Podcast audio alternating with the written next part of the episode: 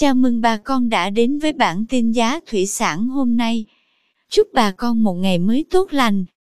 Hôm nay 1 tháng 7 năm 2021, giá tôm thẻ kiểm kháng sinh tại khu vực Bạc Liêu và Sóc Trăng ổn định. Cụ thể tôm thẻ size 20 con lớn có giá 220.000 đồng 1 kg, size 25 con lớn giá 174.000 đồng. Size 25 con nhỏ giá 167.000 đồng 1 kg. Size 30 con lớn giá 145.000 đồng.